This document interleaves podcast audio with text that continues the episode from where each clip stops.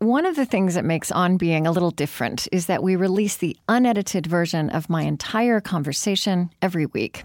We do this for transparency, but also so you can be with us from the very beginning of the production process if you'd like. You can hear everything from what my guests had for breakfast to the small chat between questions to the gems that we just can't fit into the produced episode.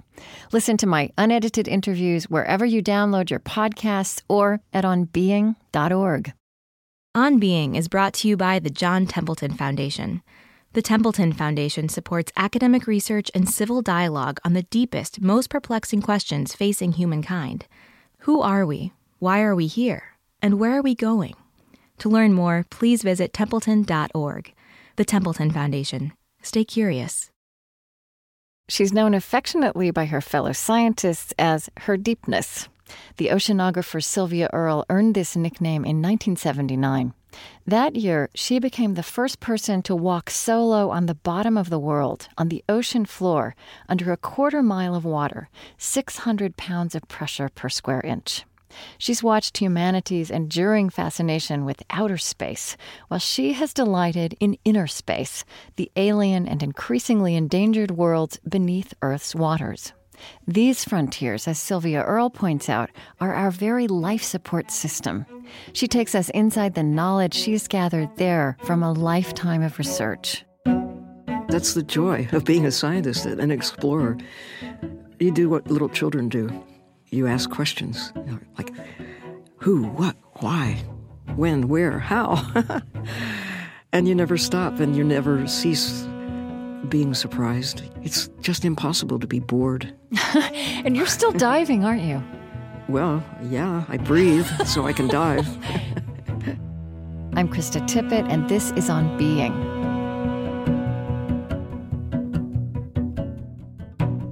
Sylvia Earle is a marine biologist and botanist, a National Geographic explorer in residence, and former chief scientist of the National Oceanic and Atmospheric Administration.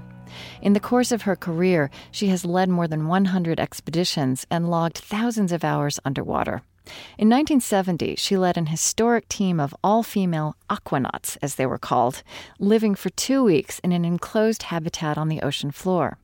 When I interviewed her in 2012, she'd just returned from a dive in Panama. Sylvia Earle spent the first part of her childhood on New Jersey farmland. Then her father moved the family near the ocean to Clearwater, Florida, to take a new job. I want to tell you, I um, I know I had heard of your work, but I was uh, listening to the BBC in the middle of the night, which I do sometimes, and you were on a program, and you have the most beautiful voice. I'm sure people have told you that, but if you hadn't been a an oceanographer, the the radio person in me, as much as the person who's fascinated by what you do, just wanted to be talking to you and get you on the radio. well, thank you. I'm a fish whisperer. Yeah, oh, okay.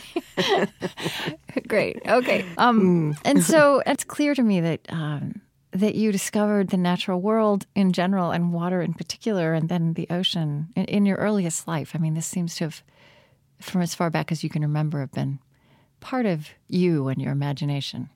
Mm, a critter person. I think children generally start out that way, given a chance mm-hmm. to explore, even in their own backyard. Yeah. So often, the adults around them will say, "Oh, don't touch that beetle," or "Ugh, an earthworm," or caterpillars. Yuck. And my parents were different, especially my mother.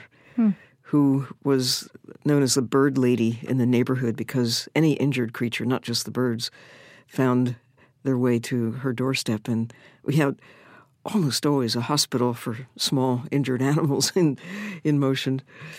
And they mostly recovered too. She had a way with all kinds of life, mm. including children. Hmm. myself included. And then eventually you moved, you actually moved to Florida and you were on the ocean. Yes, the Gulf of Mexico was my backyard from the age of 12 onward, and I still regard it as my, my backyard, laboratory, play place. Mm, it's lovely.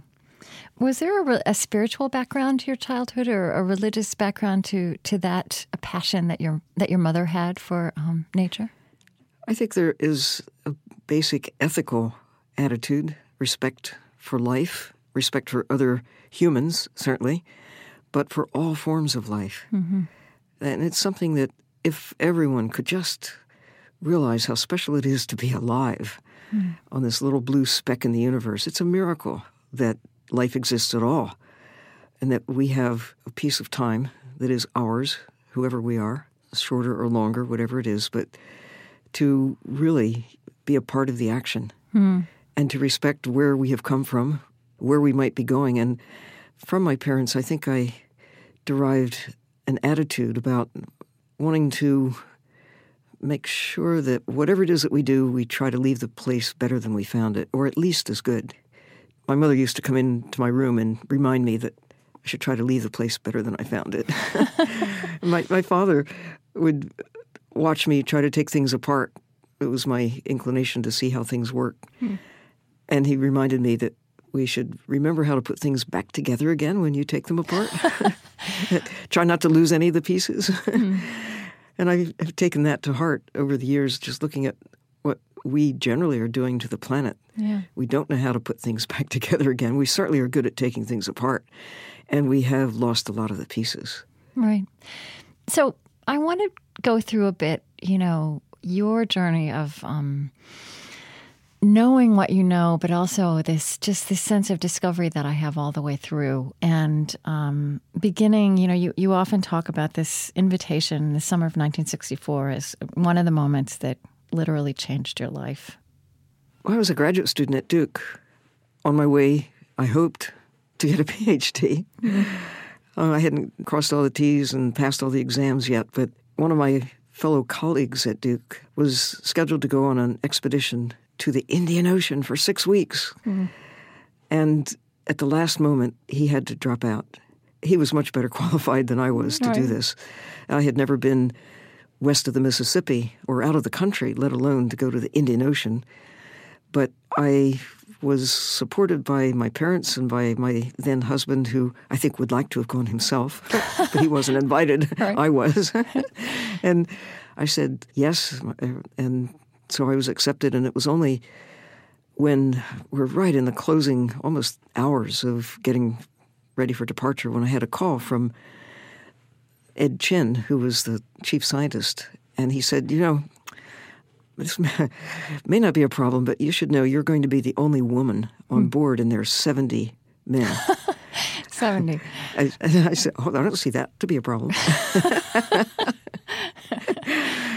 And it really wasn't. Uh, and the only thing was that when I got to Mombasa, our leaping off place to get on the the ship to take off on this cruise, I was interviewed along with the other scientists. There were twelve of us, and we were asked to describe what we were planning to do, and we poured our hearts out about the work that we were hoping to undertake, the explorations among the islands of the Northwest Indian Ocean, mm. The diving. We, we, were able to dive there for the first time. Mm. In many places, the fish were totally innocent of any the actions of any human being, and we had some deep water equipment as well.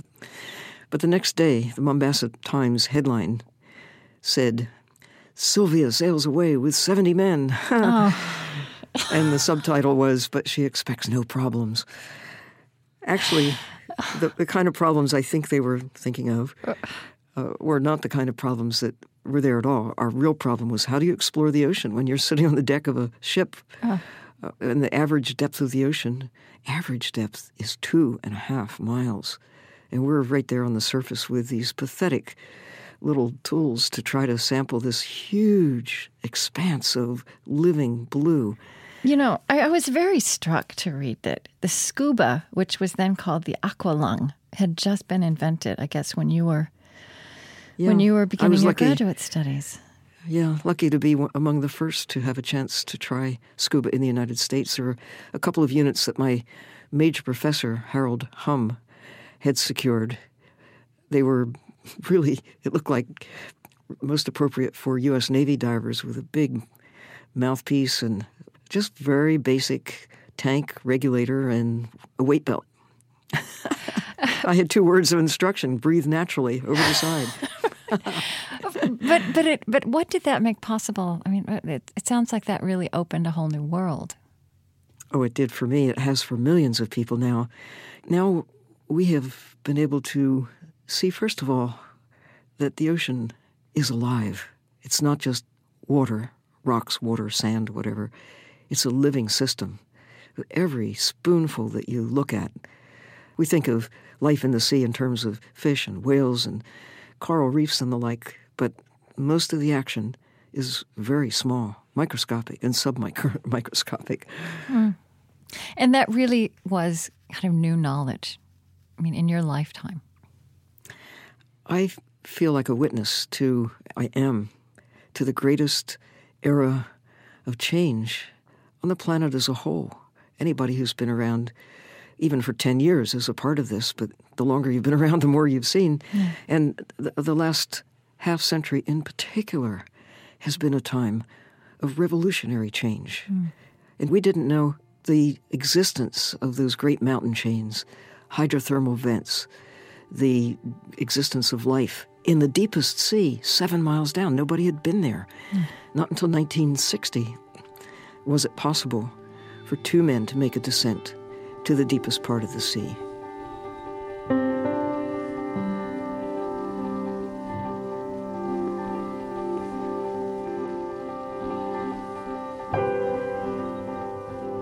You did a very remarkable thing, also one of those milestones um, in 1979. This is, I think, at the time that people started to dub you her deepness, which, what a wonderful nickname to have, um, which was called the Jim Dive. And, uh, and that's after the, the suit, I guess, that made that possible. Is that correct? Jim, J I M.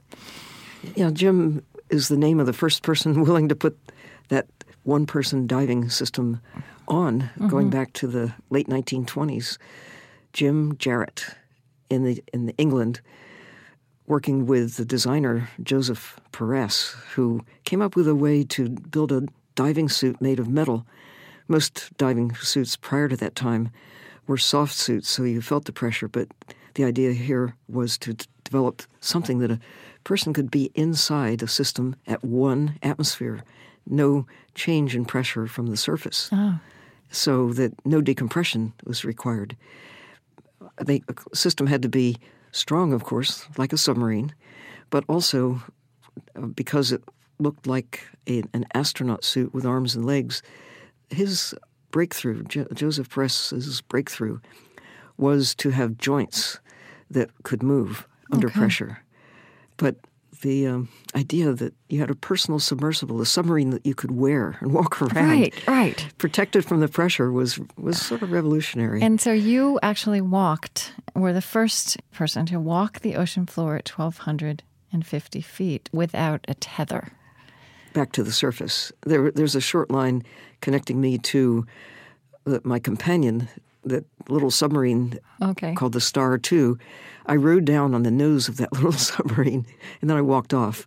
But uh, there's a, a line connecting the communication system from the submarine to me so we could talk and the submarine could talk to the surface. Mm. So we had this link back to those who were eager to know what's going on down there. and there is a through water communication system that worked for the sub, but not for me mm. on, in the little suit.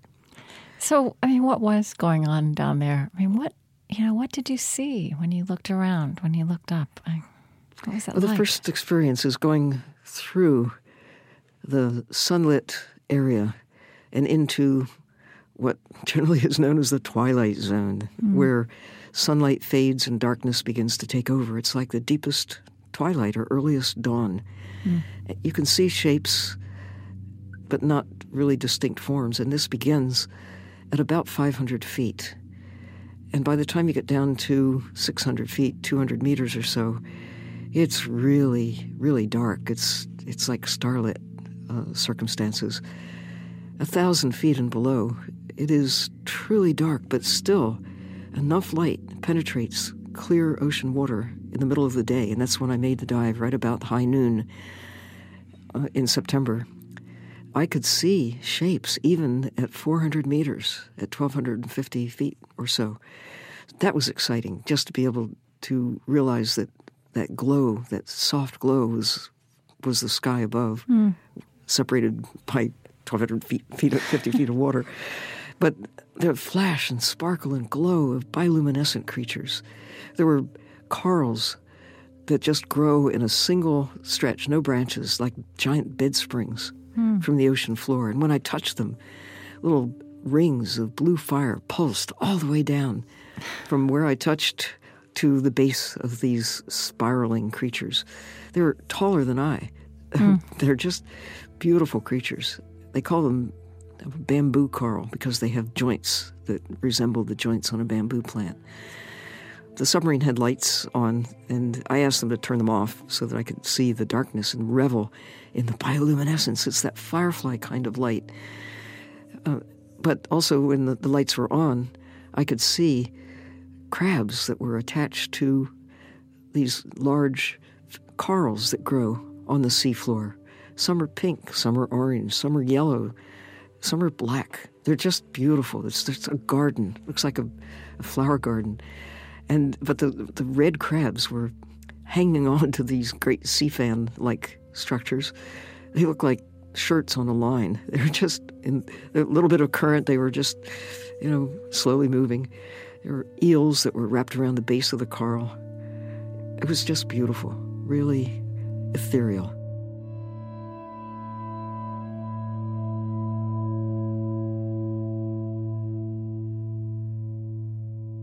And you were down there for two hours? On the bottom, two and a half hours. And I later spoke with a astronaut friend, Buzz Aldrin, and he said, well, that's about as long as we had to walk on the moon, two and a half hours.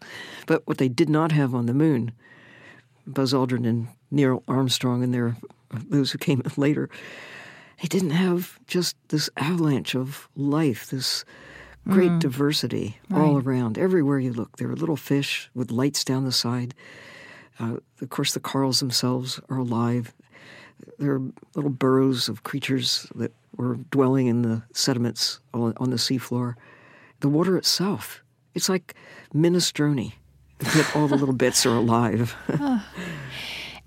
And you know, as I hear you talk about that, and and and you know, you made the connection with Buzz Aldrin. I mean, so I was born in 1960, right? And I still remember crowding around the television set with my family, and everyone I knew was doing this when men first walked on the moon.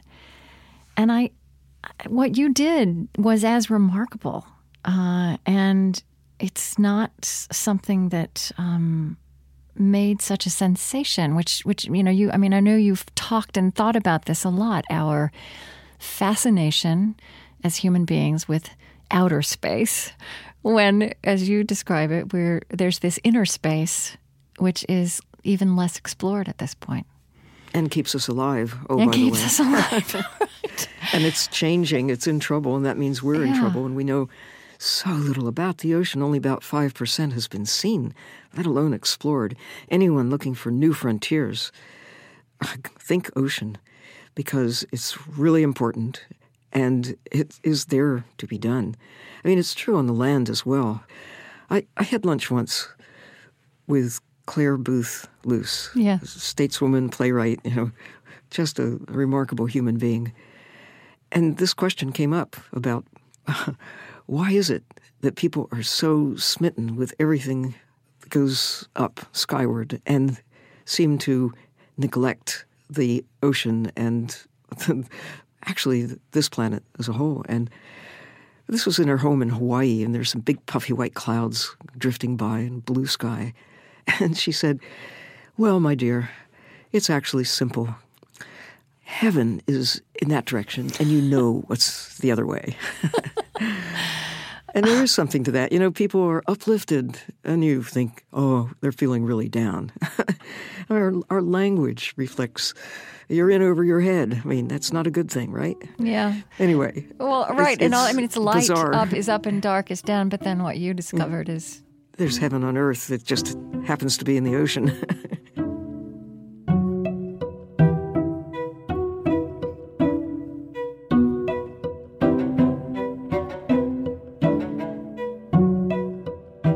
I'm Krista Tippett, and this is On Being. Today with the legendary oceanographer Sylvia Earle.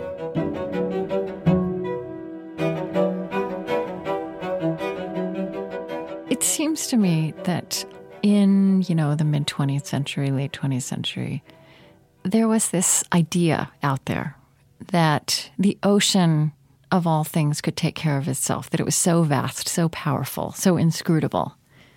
I wonder, eh, you know, how do you trace your sense, and I, I do I do sense that this evolved, that the ocean is in trouble and much more vulnerable and responsive to to human life than I think most of us anyway realized. Well, it's not just clear to me. Yeah. It's the recognition that we have the capacity to draw down the assets, if you will, we're going to call them that, but the populations of wildlife in the sea. Yeah. Uh, there are policies put in place in the 1950s, 60s, and 70s, and even current policies that seem perversely to be based on the assumption that there's a large quantity of excess out there that we can extract from the ocean in terms of the number of fish or whales. Yeah, or that it's kind of it was kind of a limitless or, supply, right? That right, uh-huh. right, and no matter how much we took, it would always regrow. And now we know otherwise because since the 1950s and in some cases since the 1980s, we have gone from one species after another and drawn them down by as much as 90%, in some cases 99% of some mm. species are gone because of our capacity to find, kill, extract, and market, consume right. things such as, huh, well, we already, by the 1950s, had demonstrated our power to do this with whales. Mm. Right now, the number of several of the great whale species is so depressed they may not recover. Uh, bowheads, a few thousand. Mm. Some of the smaller dolphins and uh, small whale species in the Sea of Cortez, the vaquita, a few hundred individuals. In New Zealand, there are two kinds of dolphins that are limited to just a few hundred individuals, so we may be the last to know them. The last seal in the Gulf of Mexico and the Caribbean Sea, the monk seal of that area, was seen in 1952. I didn't I was know that. Hmm. I was a child, and I didn't even know they existed. Imagine seals on Miami Beach, hmm. or seals in Galveston Bay. They they used to go as far north as Galveston, and they're gone forever. There's still maybe a thousand individual monk seals of a different species in Hawaii, and fewer than that in the Mediterranean. But that's it. So this is a critical time. We are at tipping points, mm. not just for big conspicuous species like Goliath groupers and whale sharks and right. and whales, but small creatures that we haven't even discovered. Mm. Many are homebodies, so if you lose a particular stretch of reef, destroy it uh, through dynamite fishing or through coastal uh, transformation for building houses and things. So much has been lost in coastal areas. Uh, so you lose their home before, and they, they go well, to... and their lives, yeah, their lives, yeah, yeah. their habitats with a whole host of creatures that occur there and only there. I read an interview that you gave together with Roger Payne, who um, who you you spent some time working with, and he uh, and Katie Payne were known especially for uh, studying the songs of whales and understanding um, how this worked and how, in fact, complex it is. You made this statement in this interview. I wanted to ask you about. Um, you said, for whatever it's worth, the songs of the 60s, you were talking about the whale songs, um, are much more beautiful to human ears than the songs of the 70s. You heard the change between the generations. And now there's so much sound in the ocean, something that we were simply not tuned into until fairly recently that because of shipping, because of seismic surveys, the Navy does testing, hmm. uh, th- even for science, in terms of trying to understand the, the, temperature over broad areas of the sea. Since sound travels at different rates depending on the temperature, it's possible to get some idea over what's the ocean doing, because since the ocean governs temperature, regulates climate and weather, and so many things, it's a valid experiment, but it's a valid concern about what that sound, these pulses of sound, so large that they can travel across entire ocean basins. Gosh. What that might do to mm-hmm. wildlife that require sound for their mode of, of existence. And it's not just marine mammals, although it certainly is marine mammals. It's fish, mm. it's crustaceans, it's life generally affected by the atmosphere of, of sound Right. in which they live. Hmm. I just recently interviewed a an acoustic ecologist who's working on he's very concerned about the preservation of natural sound and silence, but silence which he doesn't define as the absence of sound, but the absence of noise. That's a wonderful you know, definition. but he's working in places like Yellowstone, and again, you Right. know, you're you're just extending that. Well, acoustic signals are so important to creatures in the sea. You can only see, even in the clearest ocean water. We're talking a few hundred feet. Right. So these creatures in- live by their ears and not their eyes, which is And- and also most- hard for us to remember. Most of the ocean is dark Yeah. all of the time. And therefore, other signals, chemical signals, acoustic signals, uh, really have a magnified importance over what we think of as communication. You have said that if you could travel back in time, you'd go to the Florida Gulf Coast 1,000 years ago. I mean, what would you hmm. find if you went there? Well, people ask me sometimes, where's the best place to go diving? Yeah. And I say, almost anywhere 50 years ago. 50 years is a, is a horizon in terms of change, more change truly than during all preceding human history.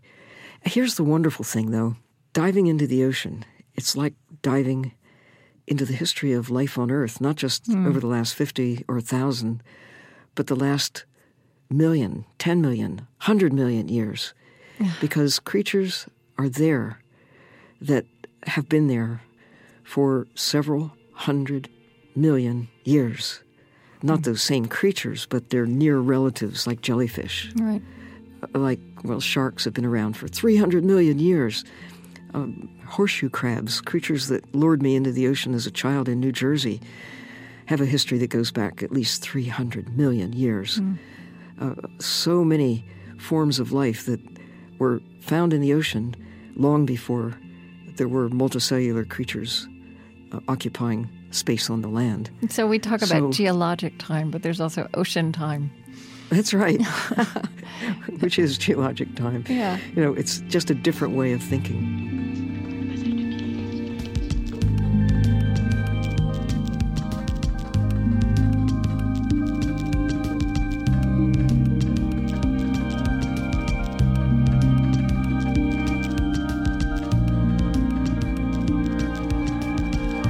You can listen again and share this conversation with Sylvia Earle through our website on being.org.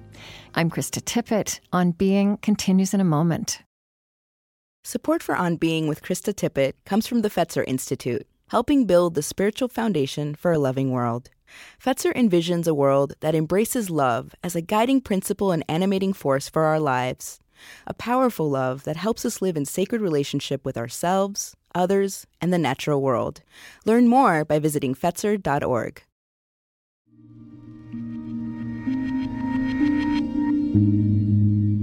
I'm Krista Tippett, and this is On Being. Today with marine biologist and ocean explorer Sylvia Earle. In 1979, she became the first person to do a solo walk on the seafloor without a lifeline, and it earned her the nickname Her Deepness. We've been talking about Sylvia Earle's life of discovery of this vast realm of the natural world that is hidden from most of us. In recent years, she's led the team of marine scientists providing content for the ocean in Google Earth. She's also often called in for counsel in ocean ecosystems after natural or man made disasters.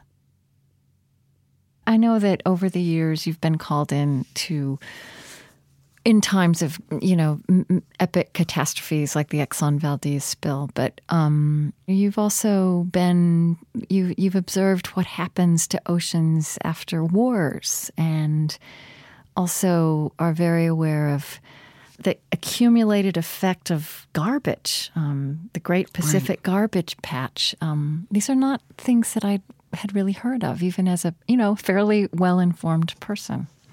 They didn't exist until fairly recently. I think one of the reasons I am truly optimistic is that 50 years ago, even 20 years ago, we didn't know, we didn't have, did not have the capacity to see, to understand what we now can see, can understand about what we're doing to the life support system, the systems that keep us alive. Uh, some people call this phenomenon the boundaries that hold the world together, if you will, mm. and make a world hospitable for the likes of us. So now we know. Mm. It's partly because, ironically, the burning of fossil fuels, coal, oil, gas, to give us the energy in a very short period of time, dense forms of energy that enable us to send rockets into space, that enable us to power submersibles into the sea and instrumentation that gives us communication that has you know, now we know because of this capacity to look at ourselves with new eyes but it couldn't happen mm, had right. we been powering our civilization on whale oil or its predecessors it's only because of this amazing um, transformation made possible through the energy sources that now it turns out, are coming back to haunt us. Right. No, that, that is ironic. But but now we know, and so we can use the power of knowledge. I mean, it's all very straightforward. Yeah, and, but and, and it gets complicated when you think about the politics. That's the problem. Well, it does, and so I'm wondering um, how uh, what you know. You know, what are some of the most direct and basic forms um, for ordinary people to to take this knowledge in and act on it. I mean, we're told to eat fish now because it's good for us. I've heard, I've understood that you don't eat fish or you don't eat much fish. So tell me about that. How how might yeah. we think differently about that simple eating habits? Well, the first thing that I suggest people should do is first of all get informed, get up to speed, do, do some. I mean, every everybody has access to information on a scale that is just breathtaking compared yeah. to what was available even 10 years ago. We can download Google Earth. We can look at the ocean in Google Earth and dive beneath the surface. We can connect the dots. We can see wars and we see the impact of wars on the other side of the planet, what that does to water. Second, look in the mirror. Whatever is, whoever it is you are, you have some kind of talent. the first starts with knowing, but do you have a way with music? A way with numbers? Are you a lawyer? Do you have some insight into policy? Do you have any position in, in office? Are you a mom? Are you a teacher? Are you a dad? Are you a, a fisherman? Whoever mm. you, a communicator, use your power. Artists use their power. Jackson Browne has has written a song that talks of if he could be anywhere in time, it would be now. Why? Because this is the time. Right. 10 years, 50 years, uh, we may have lost a chance to save bluefin tuna because starting in the 70s, we started to consume bluefin and other tunas at a scale that is unlike anything that they or any other creature in the ocean has ever known. Uh, we've drawn down the large fish and many of the small ones too by, on the average, you know, 80 percent, sometimes 90 percent, in some cases 99 percent there's still a chance as long as some of them are there. 10% of the sharks are all that remain from when I was a child. Yeah, you are. I've, I read that you really enjoy swimming with sharks. Is that right? Well, I, I go to Wall Street sometimes, yeah. Washington D.C. Oh yeah. yeah. no, we used to we used to think of sharks as bad guys. Yeah. the only good shark was a dead shark, and man eaters. They used to tell me, watch out for the man eaters. And I said, well, I don't qualify. I don't have to worry about man eaters. Women are safe. But right. actually, sharks have to worry about humans eating sharks. Mm. We consume shark eaters, millions of sharks. You know, we're shark eaters. Mm. You know, if 50 people a year get bitten by sharks, that's big news. Yeah. Consider the number of shark deaths that we cause every year maybe as many as on the order of 80 mm. million sharks are taken mm. largely for shark fins for the soup. And that's a new taste, not new in China, but newly accessible globally now.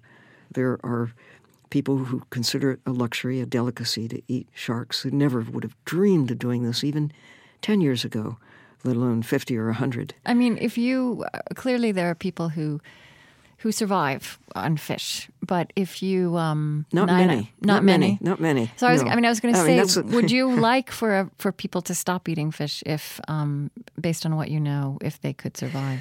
Well, for your own health, you should know what you're eating. When you get served catch of the day or fish and chips, you have no idea what kind of fish it might be or where it's been swimming or how old it is. Most people are not aware that unlike chickens that can go to market from egg to adult to your plate in maybe, you know, six or seven months, hmm. so maybe a year. But even little fish like herring take about three years to get to maturity. Hmm. And a big fish like tunas, according to Barbara Block, who studies bluefins in particular, but many other forms of life in the sea as well, 10 to 14 years for maturity. Hmm. They can live to be 20 or maybe even 30 years if left in the sea. Orange roughy, a creature that is new on the menu in the last 20 years or so because they occur in deep water. I mean, we never fished in 2,000 feet of water before, like Chilean sea bass. They take a long time to mature. Hmm. For orange roughy, it's on the order of 30 years. And that little fillet on your plate that may cost, you know, eight ninety five a pound in your local supermarket, more than that in a restaurant, but nonetheless, may take a hundred years. Hmm. They can live to be, it seems, on the order of two centuries. Like some whales, the bowhead whales may be as much as two centuries old. Hmm. And so there's not great efficiency in feeding ourselves with life from the sea that takes so long to grow. The few fish that really are good choices, I think, are catfish, tilapia, and the variations on the theme of carp, the, the plant eating creatures that sunlight plants protein and they grow fast. Do you eat those? They taste good. I don't, but you know, for those who really want fish or, or even for an efficient way to get protein, animal protein, it is better than chicken to ra- raise catfish and uh, tilapia. It's very fast and, and very efficient and on, in closed systems.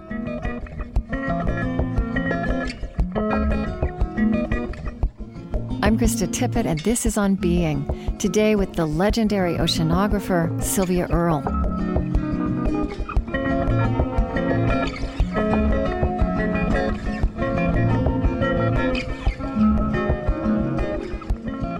I don't want to finish before noting another piece of social change, evolution, if you will, that's happened in your lifetime. You know, how, I mean, you did mention in that early expedition, you were one, the one woman out of, and there were 70 men. And it's just, it's so interesting looking through reading you and reading about you, you know, the headlines that accompanied you through your life. Uh, Beacon Hill housewife to lead team of female aquanauts. or after you were the first person, the first human being, and still that same only human being to walk at that depth on the ocean floor. Brave mom's historic dive to the bottom of the world. um, how was that being a mother, raising children while while doing all these amazing historic things? Well, first of all, they didn't seem amazing nor of historic consequence at the time. Right. And I guess time will tell. It's a funny thing about life, isn't it? It just happens. Yeah. But I think these headlines, like Sylvia sails away with 70 men, I think the, the real turning point probably came in 1970 when I applied to participate in the underwater living experiment that was taking place in the U.S. Virgin Islands called the Tektite Project. Yeah. I had already been diving in many places around the world by that time, and it, it didn't occur to me that women would be excluded, and it didn't occur to some other women who applied as well. They just didn't even bother to say that it was just for men. And when applications came in from women that had qualifications on a par with the men, the decision had to be made: shall there or shall there not be women? And Jim Miller, who was the head of the program, who I think had a really good relationship with his wife and probably had a really good mom. He, he had the decision to make, and he said, "Well, half the fish are female." Um, half the dolphins and whales. I, I guess we could put up with a few women. but you know, going, back to the living underwater Yeah. experiments and being referred to not as aquanauts. The women were referred to as aqua babes and aqua bells and even aqua naughties. I mean, it's just astonishing. But It is. we didn't care what they called us as long as they let us go, and they did, fortunately. Hmm. Here's some lines you wrote, I believe, and it's and similar to to how you described to me what it was like to walk on the bottom of the ocean. You know, I, you said as I wandered through the area, the sub powering along behind, I concentrated on observing the corals, especially the bioluminescent spirals of bamboo. Why do they pulse with light? Why do they glow at night? How did they and their neighbors survive in the eternal night of the deep sea? Are you still making discoveries, being surprised, you know, asking new questions like that? Always, always. That's the joy of being a scientist, an explorer. Hmm. You, you do what little children do. You ask questions, you know, like who, what, why, when, where, how, and you never stop, and you never cease being surprised. You just never stop that sense of wonder. It is fantastic that life exists at all. And I revel in just the joy of being out in some wild place or even in my own backyard. Hmm. I just look at a leaf. It's an amazing thing what goes on in a leaf. And it happens all the time, and we can breathe because of it, Yeah. or because of photosynthesis that takes place there and in the sea. And, and knowing that, I think it's just impossible to be bored. And you're still diving, aren't you? Well, yeah, I breathe so I can dive. Well, I mean, tell me, where have you been recently? Well, a couple of weeks ago, I was on an expedition off the coast of Panama to a group of little islands called Coiba.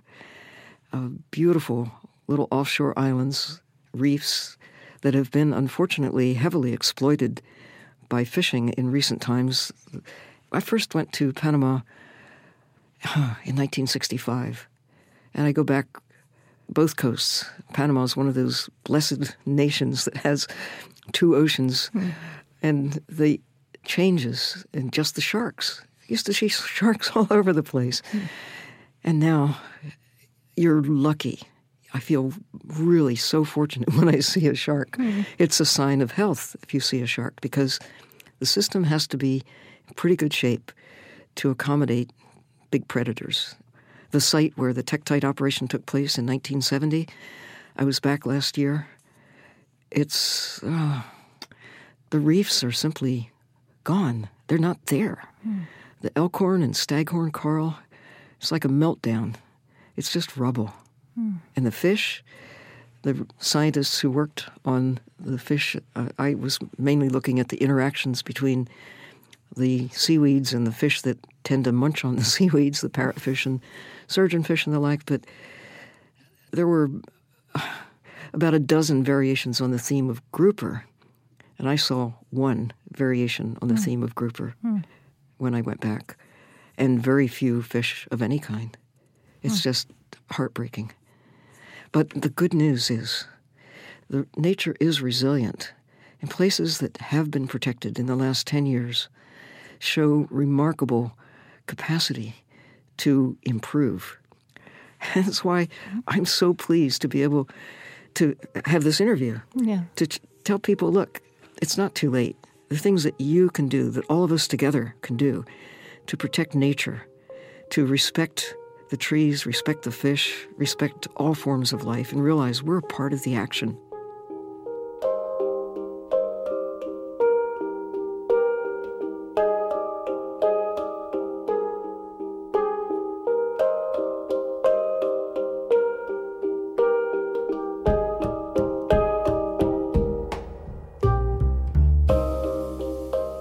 Seems like we we are able to uh, make a connection with creatures we see around us, right? Birds, for example, a prominent example. Right, right. It strikes me when you talk about being at the bottom of the ocean and there's this incredible proliferation, this profusion of life and beauty and beautiful. strangeness.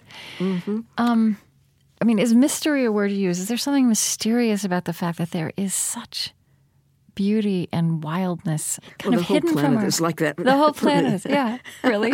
but but for sure, when you go into any part of the ocean, Yeah. the kelp forests of California, the coral reefs of the Florida Keys, or in, in Hawaii, or anywhere, even in lakes and rivers and streams, you'll see creatures in a different way. Their atmosphere, we, our atmosphere is air, theirs is water. You know, look at a dragonfly larva, they have a face. Look at a dragonfly, an adult, it has a face. Hmm. It's odd, it looks alien perhaps to us, but if you line up 5,000 dragonflies or 5,000 grouper of one species or 5,000 black cats, you'll find every one is different. Hmm. And it isn't just that you can see subtle differences that set them apart. Like uh, we know that with cats and dogs and horses Yeah. and kids, uh, humans, every face is really different. But it's true with all forms of life. Mm. And I have such fun taking people to the Monterey Aquarium or the Aquarium of the Bay in San Francisco or any place, Boston Aquarium, New England Aquarium, whatever, where they can actually see fish swimming with something other than lemon slices and butter. They can actually see them face to face. And I say, okay, now tr- try to find two that are just exactly alike. And you can't. If mm. you really look, mm. the spots are different, the stripes are different, the position of the eye is just It's amazing, off. isn't it?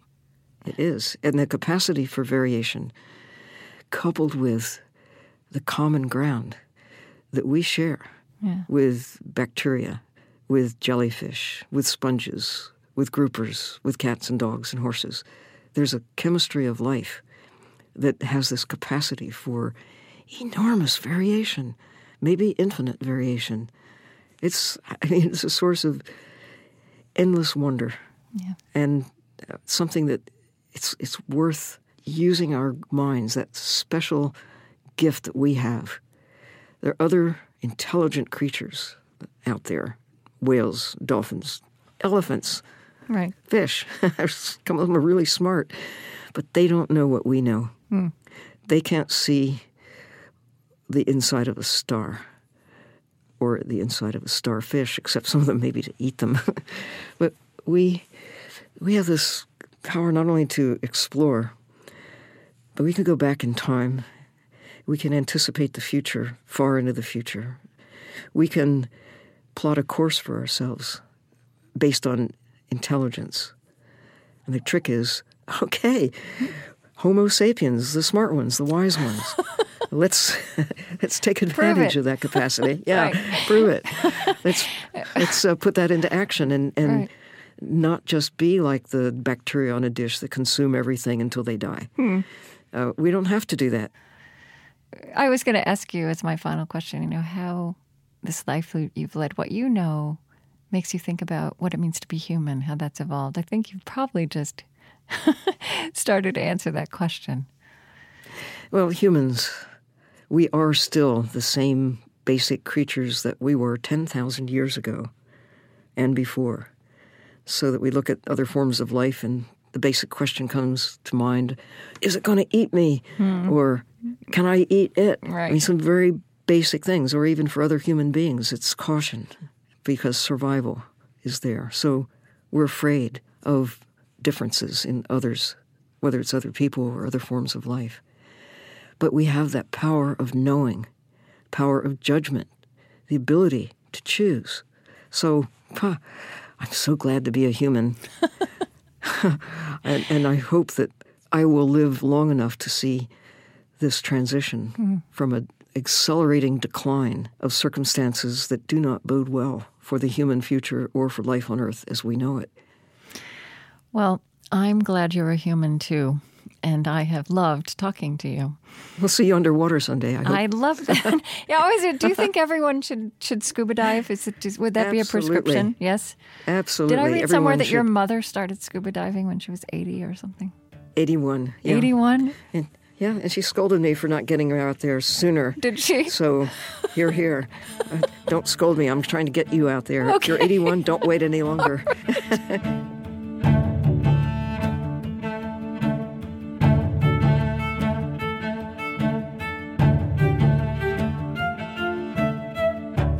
Sylvia Earle is founder of the Sylvia Earle Alliance and Mission Blue.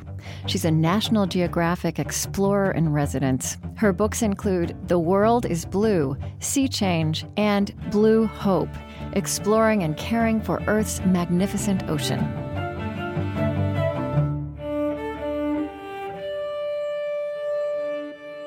On Being is Chris Heagle, Lily Percy, Mariah Helgeson, Maia Tarrell, Marie Sambilay, Malka Fenyvesi, Erinn Farrell, Lauren Dordal, Tony Liu, Bertina Davis, Bethany Iverson, Erin Colasacco, and Kristin Lin. Special thanks this week to National Geographic.